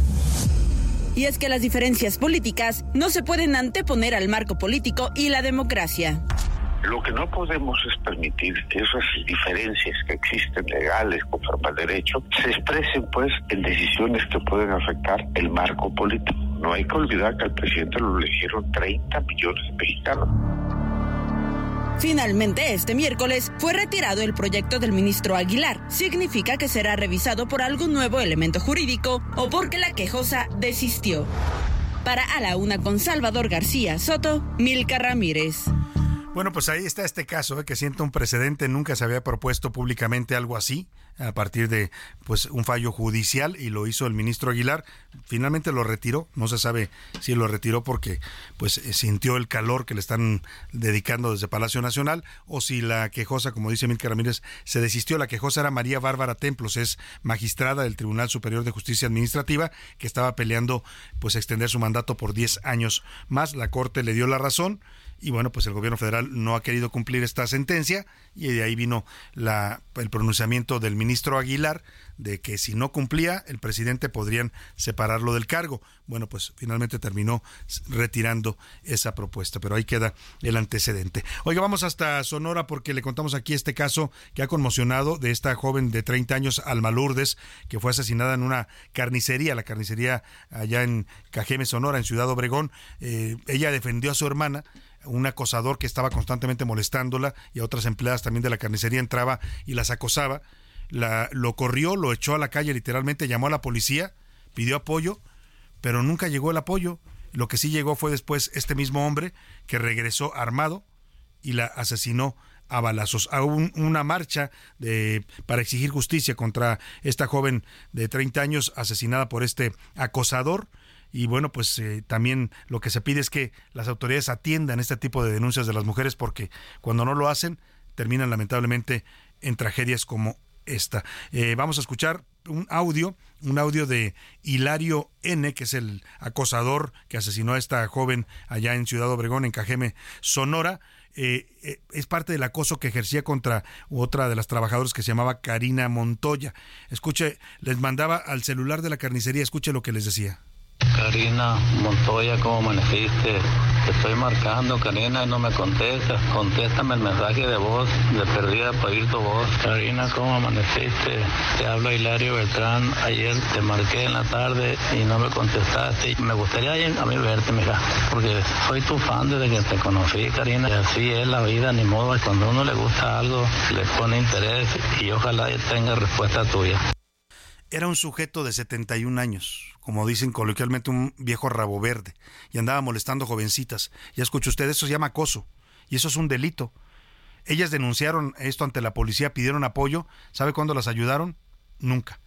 Vamos hasta, hasta Ciudad Obregón, Sonora, con nuestro corresponsal Gerardo Moreno, porque hoy se realizó esta marcha que le decía exigiendo justicia para Alma Lourdes, eh, eh, justicia para Alma Lourdes y también para eh, pues estos casos de mujeres acosadas por hombres como este que terminan asesinándolas. Hola, ¿qué tal Salvador? Qué gusto saludarte desde Sonora, donde te platico que será a las 13 horas del día de mañana, viernes 25 de agosto, que se reanude la audiencia de control en contra de Hilario N., el hombre de 71 años de edad que está siendo acusado del asesinato de la joven madre Alma Lourdes Llamas, que ocurrió el pasado sábado en Ciudad Obregón, Sonora. Serán los propios juzgados orales de Cajeme donde se realice esta audiencia, donde la fiscalía estará buscando que se le vincule a proceso y se le etiquete presión preventiva oficiosa. Para esto será el propio vicefiscal de procesos, Ramón Tadeo Gradías Enríquez, quien acuda personalmente a representar a la parte acusadora. Recordarte que los delitos que se le están imputando es el de feminicidio en contra de Alma y acoso sexual en contra de Alma y su hermana, por lo cual las penas acumuladas podrían ser de hasta 78 años de cárcel y la fiscalía anunció que es la condena que estarán solicitando al juez. Por cierto, comentar que esta mañana de jueves algunos colectivos feministas, asociaciones civiles y la propia madre de Alma, Idalia Valenzuela, realizaron una manifestación en las calles de Ciudad Obregón para solicitar justicia en este caso de feminicidio. El contingente se reunió a las 8 de la mañana en Palacio Municipal y de ahí partieron a las instalaciones de la Fiscalía General de Justicia del Estado. Así la situación en este caso que estaremos al pendiente de los resultados. Muchas gracias a nuestro corresponsal Gerardo Moreno. Pues sí, estaremos atentos también a este caso que se ha vuelto emblemático a nivel nacional. En la medida que las autoridades no atiendan las denuncias de acoso cuando las hacen las mujeres, pues se, se, abre la puerta a que sujetos como este terminen pues ejerciendo violencia y hasta feminicidio en contra de ellas. Vamos a otro tema. Se está por eh, cerrar eh, ya las eh, campañas internas de Morena en el proceso interno de este partido. Faltan cuatro días para que se conozcan los resultados de las casas encuestadoras, pues para saber quién va a ser el coordinador de la 4T y por, próximamente su candidato o candidata presidencial. Y el diputado Gerardo Fernández Noroña, que es uno de estos seis aspirantes, ha hecho denuncias mm, fuertes en este, pidiéndole a la dirigencia nacional del partido que encabeza Mario Delgado y a Alfonso Durazo, que es el presidente del Consejo Nacional de Morena, pues que destituyan a la encargada de la comisión de encuestas, la diputada Ivonne Cisneros, porque dice que tiene vínculos directos y apoya la campaña de Claudia Sheinbaum. Saludo con gusto en la línea telefónica al diputado Gerardo Fernández Noroña, aspirante a coordinador de la 4T. ¿Cómo está, diputado? Buenas tardes. ¿Qué tal, Salvador? Buenas tardes, buenas tardes a tu auditorio. Ninguna denuncia fuerte, lo que planteé fue muy claro, que eh, Mario Delgado informó que en los lugares donde hubiera publicidad de algún aspirante, aunque la casa estuviera determinada por el muestreo aleatorio este, para, ser encuestada, que no se encuestaría. Entonces yo le dije a Mario, oye Mario, eh, no, yo no tengo ningún espectacular, no tengo publicidad, la gente ha, este, ha estado poniendo una cartulina que dice Noroña es pueblo, y nada más falta que a los domicilios que salieran este, elegidos porque tengan esa cartulina, te los saltes, mano, pues eso ya me parece el colmo, mientras que no han sancionado los gastos millonarios en espectaculares y que los están cambiando a cada rato. Hubo compromiso de Claudia de retirar los que ella tenía, no se retiraron y Adán Augusto tiene tapizado el país de espectaculares.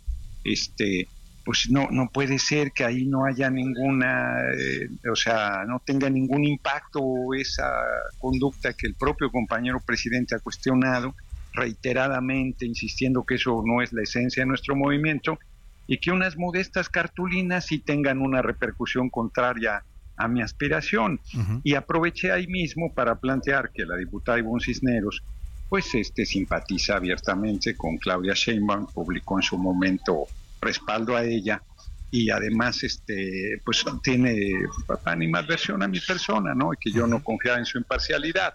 Tanto Mario primero como Alfonso Durazo después pues me han planteado que ya está encima el tiempo eh, pero que particularmente Alfonso, con el que platiqué hoy muy largo por la mañana, una estupenda reunión, además es amigo en el sentido estricto, porque se estila mucho decir amigo en política de manera diplomática, no es el caso, yo me, uno a una amistad eh, de, muchos años de lucha común con Alfonso Durazo, gobernador de Sonora y presidente del Consejo Nacional de Morena, y él me ha planteado la garantía de imparcialidad de la comisión de encuestas. Entonces, para mí el asunto queda, queda zanjado. Sí, porque está primero la palabra del compañero presidente López Obrador que se erigió en garante de la unidad y la confiabilidad del método, a tal grado que yo no propuse casas encuestadoras. Yo dije, con las que propongan mis compañeros les voy a ganar. y, luego, con la palabra adicional de Alfonso Durazo, al cual yo reitero que estimo y respeto, que para mí es suficiente, ¿no? Entonces yo ya, eh, sí, le doy vuelta a la hoja. Correcto. Este, yo espero ganar, además, estoy en una condición realmente, pues viste seguro, y si no te comento, Salvador, el auditorio, el sondeo que hicimos el fin de semana, eh, 134 mil personas participaron, dame el número por bueno, lo estoy recordando de memoria, y gané con el casi 39% de los votos por 5 puntos abajo, 34 de Claudia, y muy lejano Marcelo en poco menos de 19 puntos. Se, así que el número de la bestia hubo 666 lugares de votación y la participación absolutamente libre. Entonces yo estoy optimista de que les voy a ganar la coordinación nacional. Como comentaba, ya estoy en la recta final, estoy en Sonora, voy a Guatabambo. ¿Dónde va a cerrar su, su, su proselitismo? Hoy estoy en Sonora, mañana en Ciudad Juárez, el sábado un primer cierre muy importante en Monterrey, en la Macroplaza a las 7 de la noche, y el domingo en la este, 4 de la tarde en Zacatecas, en el Zacatecas capital, en la Plaza Miguel Ausa. La verdad es que originalmente queríamos cerrar en la Ciudad de México, en el hemiciclo a Juárez, pero es el maratón. Ah, Entonces ahí nuestros compañeros nuestros compañeros de Zacatecas entraron al rescate y dijeron acá lo hacemos y bueno, pues ellos han tomado este reto grande porque es el último día de, los recorridos, ahí terminamos este esfuerzo que para mí ha sido a contracorriente, ha sido quien más adversidad ha enfrentado este, y ahí vamos a estar, ahí vamos a estar sábado en Monterrey y domingo en Zacatecas. Claro, pues sin duda fue una campaña la suya que llamó mucho la atención, diputado Gerardo Fernando Noroña, y vamos a estar pues muy pendientes, como dice usted, de los cierres, estos cierres que va a tener en la República. Lo que le quiero preguntar finalmente, usted tiene plena confianza en que el resultado de esta encuesta será transparente, será certero y que pues va a salir unido el partido. Sí, bueno, la unidad yo no la puedo garantizar, o sea, yo en lo que a mí respecta, yo espero ganar, y si no gano, yo di, crecí con mi abuela materna, María de la Luz Velázquez Villalobos, ya me enseñó que la palabra se honra, y yo no solo di la palabra, firmé que reconoceré los resultados y así lo haré, o sea, si me son adversos, igual me sumaré a quien gane, yo bajo ninguna circunstancia pienso poner en riesgo la unidad del movimiento, es muy importante, mientras que la derecha ahí le están haciendo manita de, puerco a, Beatriz Paredes para que ya, ya la quieren bajar, sí, ya la quieren bajar.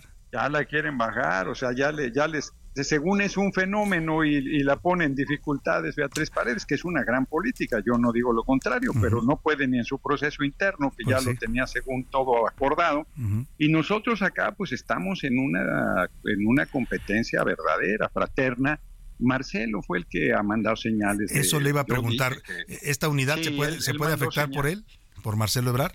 Pues mira, yo vi que él mandó todas las señales de rompimiento y salí a, pues, atajar ese tema. Afortunadamente él se serenó y, rectificó eh, yo espero que, reconozca el resultado. Él, ninguna de sus casas encuestadoras quedó y de todos modos hicieron malabares ahí para abrirle un espacio a una de las casas que él propuso. Entonces, pues yo ni siquiera propuse casas encuestadoras, da lo mismo. Ni modo que porque tú propones las casas encuestadoras van a decir que tú ganaste, tienen que hacer un trabajo serio. Sin duda. Entonces, este, pues sí, hombre. Entonces yo, yo creo que el asunto va bien, porque son cinco encuestas, hombre, es la del equipo de Morena más cuatro casas encuestadoras que pueden... Las espejo que van a ser las casas. Las espejo, así es. Entonces yo creo que es muy difícil que hagas eh, una operación de ese tamaño para que todo coincida en, algo que no sea la determinación del pueblo. Entonces yo estoy sereno, espero que salgamos en unidad pero estoy cierto que quien rompa por ambición se lo chupa la bruja políticamente pues sí, seguramente sí. Estaremos muy pendientes, ya falta cada vez menos para saberlo. Le agradezco mucho, diputado Gerardo Fernández Noroña. Al contrario, y, pedirle... Gracias. Y pedirle a la gente que ponga su cartulina de Noroña es pueblo, no, no van a tener que quitarla en la puerta, o la ventana, vámonos. Ahí está lo que les pido. Gracias, otro para usted, muy amable. Vámonos a la pausa y volvemos con más aquí en A la Una. Salvador García Soto. Información útil y análisis puntual. En un momento regresamos. Heraldo Radio, la H se lee, se comparte, se ve y ahora también se escucha.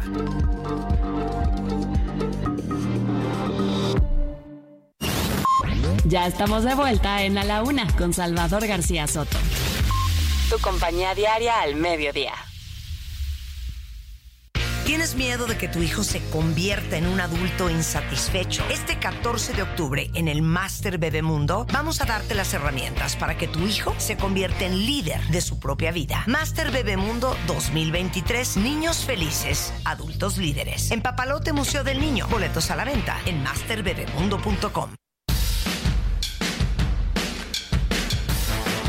¿Sabías que Taylor Swift ha escrito canciones para otros artistas, incluyendo You Will Always Find Your Way Back Home, interpretada por Miley Cyrus en Hannah Montana, la película, y This Is What You Came For, de Calvin Harris y Rihanna.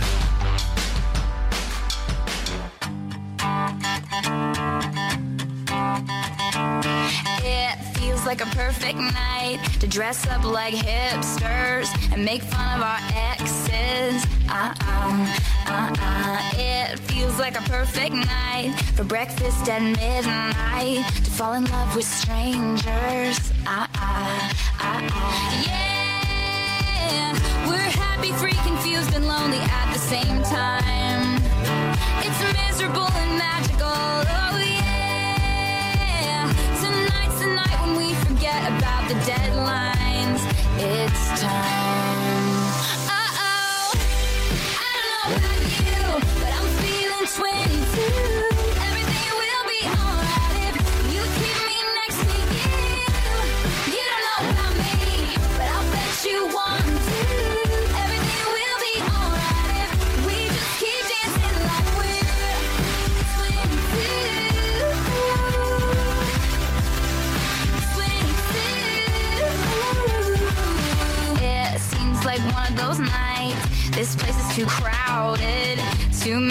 Dos de la tarde con 32 minutos. Estamos regresando de la pausa con Taylor Swift y esto que se llama 22, así se llama la canción, o 22 en inglés, trata sobre la libertad y la alegría de ser joven, así como de problemas que conlleva hablar de salir y no tener ninguna responsabilidad, vivir y amar, pero también reconocer que hay malos momentos en la vida de cualquier joven.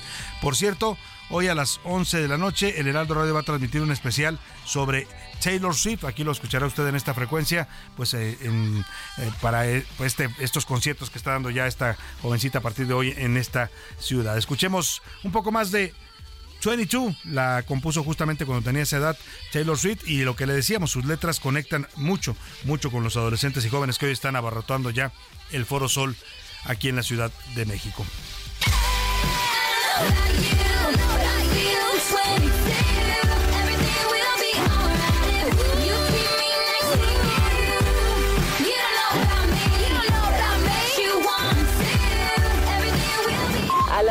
Con Salvador García Soto. El ojo público. En A la Una tenemos la visión de los temas que te interesan en voz de personajes de la academia, la política y la sociedad. Hoy escuchamos a Carlos Salomón en Sabías que. El ojo público. Siempre he dicho que soy un orgulloso egresado de las escuelas de gobierno. En ellas me formé y a ellas debo todo lo que he sido y soy. Su aportación a la vida del país explica lo que hoy es México. Las más de 233 mil escuelas del país y los casi 2 millones de trabajadores de la educación conforman el sistema nervioso de México y por eso, como nunca, hay que defender a la educación pública y a sus trabajadores. No tengo nada contra la educación privada, pero no deja de ser un negocio. Las escuelas oficiales, por más remotas que estén, siempre han contado con algún profesor que da la vida por abrir los ojos a todos los niños y sobre todo a los más humildes. Estamos por iniciar un nuevo ciclo escolar y más de 30 millones de niños regresan a sus escuelas, esas que fueron devastadas en la pandemia y que hoy se han vuelto el punto de encuentro de las familias. Este regreso a clases no será sencillo, está lleno de complejidades, pero no tenemos otra. La educación oficial es y será el único camino para abrir las mentes y un espacio para defender al país. En muchas escuelas no hay internet. Los maestros mexicanos ganan menos que en Estados Unidos y Canadá. Pero eso no detiene a los maestros y la lucha es por los casi 3 millones de niños que no regresarán a las clases por su pobreza, por ser indígenas, por estar en localidades rurales aisladas, por su discapacidad o porque tienen que trabajar o son adolescentes con hijos. Por eso en este espacio digo y diré siempre, sin maíz no hay país, pero sin educación oficial este país no existiría y la pobreza y la desigualdad serían mayores. Por eso es el momento de evaluar y reconocer el trabajo de los profesores, de su apostolado. Que el regreso a clases sea para seguir siendo el punto de encuentro de las familias, para seguir construyendo una barrera a la pobreza y a la desigualdad, para ser la fábrica de pensamientos que ha sido la escuela pública y defender los intereses populares. Repito, Salvador, no tengo nada contra la educación privada. Muchas escuelas, Salvador, son muy buenas, pero en el fondo no dejan de ser un negocio. Y la educación pública, Salvador, es sencillamente la raíz y entraña de lo que es y ha sido México. A la una, con Salvador García Soto. Bueno, pues ahí está la opinión de Carlos Salomón. Le mandamos un abrazo y su sabías qué en defensa de la educación pública. Sin duda decía, el regreso a clases no será fácil. Pues no, no lo es. Ya hemos comentado, los padres de familia están sufriendo para poder eh, cumplir con todos los requisitos del regreso a clases. Vámonos a, hasta la colonia Roma, porque oiga, se abrió un tremendo socavón ahí en la confluencia de las calles de Monterrey y Chiapas pero no cree usted que es un, un, socavón pequeño, 5 metros de diámetro y dos de profundidad en una zona de las más transitadas en cuanto a vehículos en la Ciudad de México. Eh, han denunciado este caso en las redes sociales, pues está, pues está, está amenazando incluso ya eh, más allá de la vía pública las propiedades. Vamos allá con Javier Ruiz, nuestro reportero que está siguiendo de cerca esta noticia del socavón en la colonia Roma. Te saludo Javier, buenas tardes. Hola Salvador, ¿qué tal? Excelente tarde, te saludo con gusto. Y Salvador, pues hasta el momento se desconoce qué ha provocado este socavón que mencionas. Eh, pues de una instancia se hablaba aproximadamente dos metros de longitud y aproximadamente metro y medio pues eh, de profundidad. Sin embargo, no es así. Ya en estos momentos el personal que ha llegado con unas maquinarias especiales, las manos de Chanco como son conocidas, pues prácticamente han cavado ya de longitud unos eh, 3, 4 metros y aproximadamente igual cerca de 3 metros y medio de profundidad. Están tratando de romper pues el concreto y también algunas de las varillas con la que justamente pavimentan. Hasta el momento no han detectado si se trata de una fuga de agua potable, si se trata de una fuga de aguas negras. El hecho es que pues continúan cavando, cavando para dar pues para saber exactamente qué fue lo que provocó este socavón que cabe mencionar que se ve que ya han sido pues varias veces lo que han sido reencarpetado, incluso se observa que todavía tiene la primer base de concreto con una un grosor de aproximadamente 15 centímetros y otros 15 centímetros de concreto, o sea, prácticamente hay una losa de 30 centímetros, sin embargo, pues hasta el momento desconocen pues exactamente qué ha provocado este socavón, reiteros aquí en la avenida eh, Monterrey, en el eje 2 poniente, al cruce con la calle de Chiapas. En la esquina se encuentra una construcción o una venta donde venden materiales y es lo que algunos vecinos han denunciado que pasan camiones pues pesados. Sin embargo pues aún así pues eh, no se tenía por qué abrirse así la tierra, afectando también pues ya algunas eh, partes de vivienda, incluso se le preguntó hace unos momentos a la alcaldesa Sandra Cuevas que llegó a este lugar si se trataba de pues probablemente sobre explotación del manto acuífero de lo, que es lo subterráneo, sin embargo ella menciona que no, simplemente no se le ha dado mantenimiento, aunque hay que mencionar que estas obras primarias, las vialidades primarias, pues son prácticamente los responsables pues el gobierno de la Ciudad de México. Al momento pues se habla de 24 horas más o menos en lo que se logra detectar lo que provocó este socavón y posteriormente la reparación del mismo Salvador. Pues vaya, vaya dimensiones y vaya eh, pues peligro para los que circulan por esa zona y sobre todo también para los que tienen viviendas o locales en esa zona porque pues se está hablando ya de un, un eh, agujero bastante grande, Javier. Vamos a estar pendientes de lo que nos eh, comentas y esperemos que pronto las autoridades pues logren cerrar y tapar este socavón. Gracias por tu reporte, Javier Ruiz. Hasta. Muy buena tarde. Oiga, y vamos a, retomar este tema de Xochitl Galvez y sus coqueteos con MCL. Empezamos el programa contándole esto que estuvo en Jalisco, la recibió Enrique Alfaro, lo cual es todo un pues todo un mensaje para Dante Delgado, ¿eh? porque insisto, Enrique Alfaro empuja la idea de que Movimiento Ciudadano debe sumarse al Frente Amplio por México y hacer un solo un solo frente opositor para que no se divida la oposición en las próximas elecciones y de esa manera pues poder enfrentar al poderío de Morena y de López Obrador, pero eh, pues Dante Delgado se ha negado esa posibilidad. Él dice que no, no va a ir con la oposición, que Movimiento Ciudadano va solo. Y la senadora se fue a Jalisco hoy, la papachó Enrique Alfaro y subió un video a sus redes sociales donde dice que ella no se va a meter en la bronca, ¿no? Que se arreglen ellos, pero que si Movimiento Ciudadano decide que sí va a ser su candidata presidencial también, que entonces sí se reuniría con Dante Delgado. Efectivamente me reuní con él en casa de gobierno, platicamos Básicamente hablamos pues, de toda la historia que seguí para llegar aquí después de la FIL que fue aquí en Guadalajara. Hablamos de visión del país que tenemos. Obviamente no quise abordar el tema interno de MC por un tema de respeto. Yo he dicho claramente que cuando yo tenga algún nombramiento, que en este momento no lo tengo, buscaré Ahí está lo que dice Xochil Gálvez, pues está coqueteando con esta posibilidad de no ser solo candidata del PRI, PAN y PRD, sino también de que la postule Movimiento Ciudadano, lo cual efectivamente fortalecería ¿eh? las posibilidades de una de la oposición, pues de enfrentar a este partido de Estado en el que se ha convertido Morena. Oiga, vamos a retomar el asunto, ya le hablé de esto, pero vamos a retomarlo con esta confrontación eh, pública que se ha dado entre el presidente López Obrador y el ministro Luz María Aguilar, sobre todo esta propuesta que lanzó el ministro que terminó después retirándola un día después, provocó muchas reacciones, es algo pues inédito que no lo recordamos en la vida eh, pública y democrática de este país, que la Corte pues amagara con que si el presidente no cumple una orden judicial, lo podrían mm, separar del cargo. Vamos a consultar sobre esto a los expertos. Hago contacto con el doctor Javier Martín Reyes, es abogado, politólogo y especialista en Derecho Constitucional y Electoral, además de investigador y profesor de la UNAM. ¿Cómo está, doctor? Qué gusto saludarlo. Buenas tardes. Hola, ¿qué tal, Salvador? Como siempre, con el gusto de saludarte a ti y a todas las personas que nos escuchan.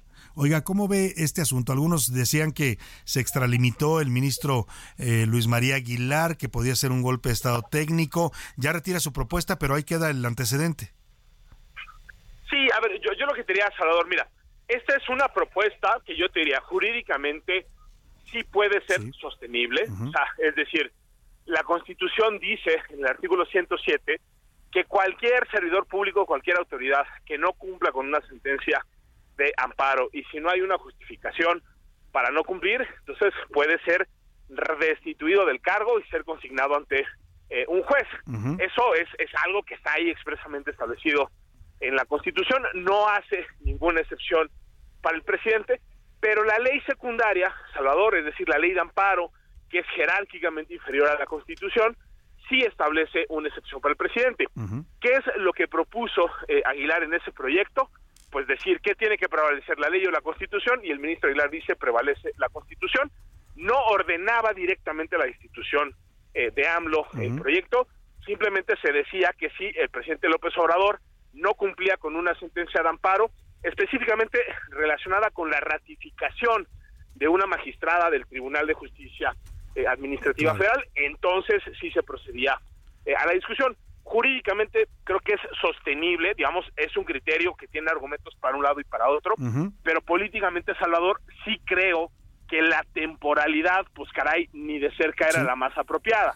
¿Por qué? Por el contexto de confrontación que hay entre la Corte y el presidente, y también hay que decirlo, porque el presidente se ha lanzado incluso en contra del ministro eh, Aguilar, entonces creo que era difícil no leer este proyecto del ministro Aguilar, aunque así no lo fuera, como una suerte de reacción a esos ataques, y yo creo que la Corte está para defender la Constitución, no para pelearse con el presidente, por eso creo que fue una buena noticia, déjame ponerlo así, creo que fue una decisión prudente decir retiremos el proyecto, yo creo que jurídicamente se puede estar a favor o en contra de la propuesta. Yo creo, Salvador, de verdad, que este no es el momento para discutirlo, ¿no? Sin duda alguna. Y bueno, además coincide pues la decisión del ministro de retirar la, la propuesta, como dice usted, por prudencia, aunque había sustento constitucional, pues coincide también con que el presidente empieza a arreciar los ataques, ¿no? Lo acusa de, de proteger a empresas que le deben al fisco, de manipular los recursos que le llegan para eh, eh, resolver en contra del gobierno, en fin, eh, no, no nos lleva nada este pleito, ya tenemos,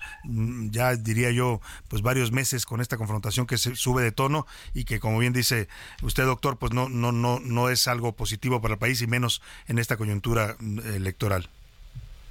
Sí ya, ya ver y yo te diría eh, Salvador mira yo creo que las personas juzgadoras y sobre todo las ministras y los ministros pues no solo tienen que actuar con independencia no solo tienen que ser independientes también tienen que parecer independientes, ¿no? Entonces, de nuevo, como tú muy bien dices, hombre, el presidente estuvo lanzando esos ataques diciendo que el ministro Aguilar andaba encubriendo, ¿no? Este, evasores eh, del fisco. Bueno, e, eso puede ser discutible, ¿no? Los tiempos de la Corte siempre son eh, eh, lentos, pero sí, digamos, poner sobre la mesa proyecto, pues creo que claramente del otro lado se iba a interpretar como una suerte de reacción en contra eh, de eso y además, digo, además de lo que tú muy bien dices, Salvador, pues hay que recordar que también, digamos, hay muchas figuras de Morena que llevan ya años hablando, ¿no? De, este rollo del golpe técnico, del golpe blando, de que las élites no quieren eh, dejar que el presidente López Obrador concluya eh, su encargo. A mí me parece que son especulaciones que no tienen fundamento, pero sí por el momento en el que se presentó la propuesta, pues eso termina alimentando ese, e, ese discurso, déjame ponerlo así, del, del oficialismo y yo coincido contigo, creo que eso no era algo de nueva cuenta que abonara demasiado a la discusión pública en, en, este momento y creo que todo lo contrario, ¿no? Claro, pues qué bueno que eh, eh, se impuso la prudencia en el ministro y en la corte y esperemos que eso pues eh, se vuelva también ya y se vea del otro lado también porque hay que decirlo también este pleito lo ha atizado el presidente López Obrador con su discurso en contra del poder judicial. Vamos a estar atentos a los temas y como siempre, doctor, si usted nos lo permite, lo seguiremos consultando. Sí, por supuesto que sí, Salvador. Te mando un abrazo y un gustazo como siempre. Muchas gracias, doctor Javier Martín Reyes, abogado politólogo, especialista en Derecho Constitucional y Electoral, además de investigador y profesor del Instituto de Investigaciones Jurídicas de la UNAM. Vaya tema. Vámonos a rápidamente información de último momento que a ver qué nos tiene José Luis Sánchez. Último minuto en A la Una, con Salvador García Soto. José Luis Sánchez, ¿qué nos tienes preparado? Salvador, luego de la renuncia con la que abrimos este espacio, la renuncia eh, de la titular de la Comisión eh, de Personas Desaparecidas, bueno, pues la secretaria de Gobernación, Luisa María Alcalde, acaba de emitir un tuit en el cual dice, por instrucciones del presidente López Obrador, la CEGOP va a emitir una convocatoria para seleccionar a la persona que ocupará el cargo de titular de la Comisión Nacional de Búsqueda. Eh, dice la secretaria de Gobernación, como hemos hecho hasta ahora, continuaremos realizando todos los esfuerzos institucionales posibles en las tareas de búsquedas y desaparecidos, así que será a través de una convocatoria. No dicen más, Salvador, ya está lanzada. O sea, no explica por, qué, eh, la renuncia, etcétera. Bueno, pues ahí queda. Lo que sí queda claro es que eh, parece que lo que intentan ahora es cambiar la metodología, ¿eh? Y en una de esas nos van a decir que la cifra de desaparecidos la hicieron mal que no son 110 mil, que son 60 mil, 80 mil, vaya usted a saber. Yo creo que por ahí va el asunto. El presidente quiere bajarle la presión a este tema que se ha convertido pues en uno de los grandes problemas que no pudo resolver en su gobierno y que lejos de eso, lo acusan las madres buscadoras, no lo digo yo, lo dicen ellas, le han hecho varias manifestaciones frente a Palacio Nacional de que el presidente se volvió ciego y sordomudo ante el reclamo de justicia y apoyo para las madres y familias de desaparecidos. Ahí dejamos el asunto y vamos rápidamente a los deportes con el señor Oscar Mota. Los deportes en A la Una con Oscar Mota. Señor Mota, bienvenido, buenas tardes. Mi querido Salvador García Soto, amigas y amigos, hoy un gran día para ganar muchísima información, así que voy puntual y expedito. Y a ver, número uno, la Gacela de la Sauceda, Laura Galván, con quien ya hemos tenido la oportunidad de platicar aquí en este espacio. Eh, se aventó un 3 por 1 de promoción, querido Salvador, Laura Galván, porque ayer en la semifinal se está compitiendo en Budapest, entonces hay aproximadamente unos este, 8 o 10 horas con respecto al tiempo de la Ciudad de México. Y entonces en su semifinal ella registró 14 minutos 43 segundos 94 centésimas en su prueba especial. 14 minutos en los 5000 metros. 5000 metros. Esto significó tres cosas. Número uno, ya es el mejor récord nacional, el mejor récord mexicano de todos en los esa tiempos? prueba. En esa prueba. Ya es el, el mejor récord, lo rompe. Número dos, obtiene el, re- el registro mínimo para París 2024. O sea, ya está en París 2024 y además este tiempo le dio el acceso para la gran final de esta prueba en los mundiales de atletismo que se van a correr mañana. Entonces, eh, un 3 por 1 de Laura Galván. Pues felicidades a Laura Galván y muy buen eh, desempeño en este Mundial de Atletismo. O sea, quiere decir que corrió, viendo el tiempo, Oscar, de los 5000 eh, metros, este, corrió como dos minutos y medio por kilómetro. Más o menos, Más o o sea, menos, ¿no? verdaderamente, como dijéramos, lo- los mexicanos andaban en friega, ¿no? Verdaderamente, o sea, mantener ese ritmo y además en la imagen ella termina y pues el nerviosismo, porque se alcanza a ver, ella voltea, termina, voltea a ver obviamente las pantallas y entonces pasaba número uno, número dos, número tres y del 7 al 8 no salía su nombre, como cuando uno le van a entregar su calificación final en el examen. Yo paseo, me Y quedé. me quedé, ¡pum! termina califica muy bien por Laura Galván. Esto se une a lo que consiguió hace tres días también Alegna González, marchista de 20 kilómetros que quedó en el quinto lugar mundial. Esto es importantísimo, querido Salvador. Alegna González en Tokio 20, 2020, eh, 2020, que se corrió, bueno, 2021. 2021 por el asunto de la pandemia. Eh, Esos fueron sus primeros juegos y ella finalizó en ese quinto lugar. El año pasado ella finaliza séptimo lugar y ahora se mantiene en quinto lugar. Entonces, Alegna González y Laura Galván son oportunidades importantes y reales de medalla para México para el próximo año. ¿eh? Entonces, se lo estamos informando de una vez. rápidamente de aquí, vamos a escuchar rápidamente no- a otra vez a Francisco Fiambres, manager de la selección de béisbol eh, infantil, que ya lo habíamos escuchado hace dos días, Sí. pero ahora nos entregó una nueva, una nueva frase. Escuchemos. Esa carrera a mí no me preocupa, ¿verdad? Con esa carrera no ganan, ¿cierto? Aquí, aquí tienes que fajarte y hacer tu trabajo. Lo estás haciendo excelente, canijo. Excelente lo estás haciendo. Lo vas a ganar. Esta es la que, la que habíamos escuchado. Bueno, ¿cuál es la situación? El día de ayer México le gana 2-0 a Japón y está calificado a la semifinal de este torneo de Williamsport que está disputando en este momento contra el equipo de Curazao. El marcador es una carrera a uno, están empatados a uno México y Curazao. Si México gana este partido, va a la, semi- a la final A la final internacional. Siete años que México no disputa una final de ligas pequeñas en Williamsport, entonces es de suma importancia. Pues Salvador. importante, sin duda, y se ve que este entrenador Fiambres Así sí, es, los Francisco motiva bastante Fiambres. bien a los jovencitos, ¿no? Dice, obviamente, lo estás haciendo, ut- utiliza palabras que, que a lo mejor muchos ahorita dicen, no, es que cómo le dices así a los chavos, porque no los vas a hacer que se esfuercen. Les reconoce su esfuerzo, les dice, lo estás haciendo bien, lo puedes hacer obviamente mejor y tranquilo, relájate. Todo va a llegar a su tiempo. Pues mira, yo creo que su método funciona desde el momento que está a punto de llegar a la final y ojalá lo logren estos niños mexicanos que nos están representando en este Mundial de Béisbol Infantil. Lo quiero para mis Pumas, quiero Salvador, porque así no lo vamos a armar. Ah. Ayer ganó el América, está en sexto lugar de la tabla. Muy bien, y el Cruz Azul para el fondo. Eh, al fondo volvió a perder, entonces ahí vamos a ver cómo les va. Muy bien, gracias, Hoy Oscar. un gran Mota. día para ganar. Vámonos al entretenimiento con Anaí Arriaga. El entretenimiento con Anaí Arriaga.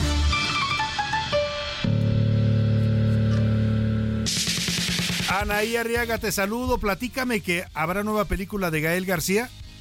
Muchas gracias, mi querido Salvador. Así es, te voy a platicar acerca de Gael García, donde ya está por estrenar la película Casandro el Exótico, que es una producción de Amazon Prime y se estrenará el 22 de septiembre por la misma plataforma. La película Casandro está basada en la vida del luchador profesional abiertamente gay, Saúl Armendaris, quien nació y se crió en El Paso, Texas. El protagonista de este film está causando una gran expectativa y sensación, que es Gael García. Ya pude ver el tráiler, está espectacular. De verdad, les recomiendo que vean este estreno en la plataforma de Amazon. También estará la participación de la estrella Bad Bunny. Hace poco se especuló que Vivi Gaitán le prohibió a Eduardo Capetillo Jr. andar con Fabiola Campomanes.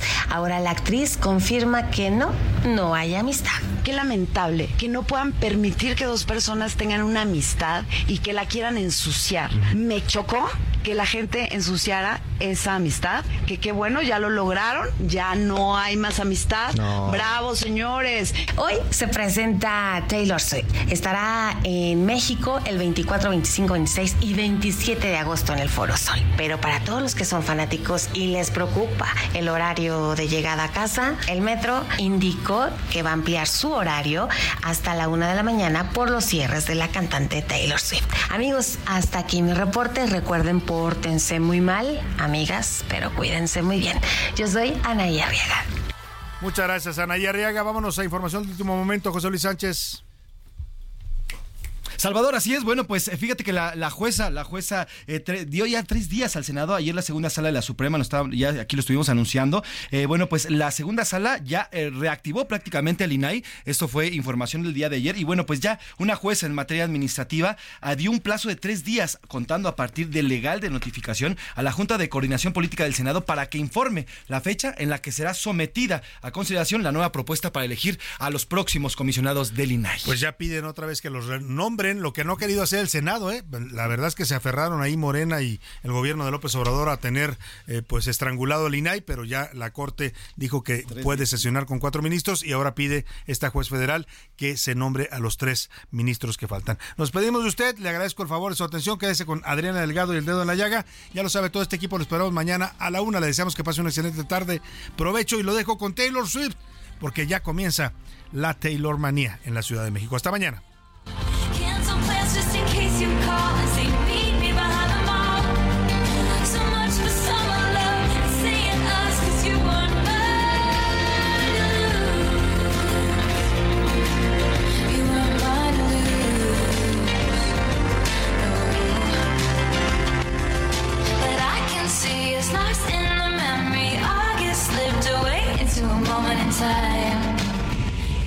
Por hoy termina a la una con Salvador García Soto. El espacio que te escucha, acompaña e informa. A la una, con Salvador García Soto.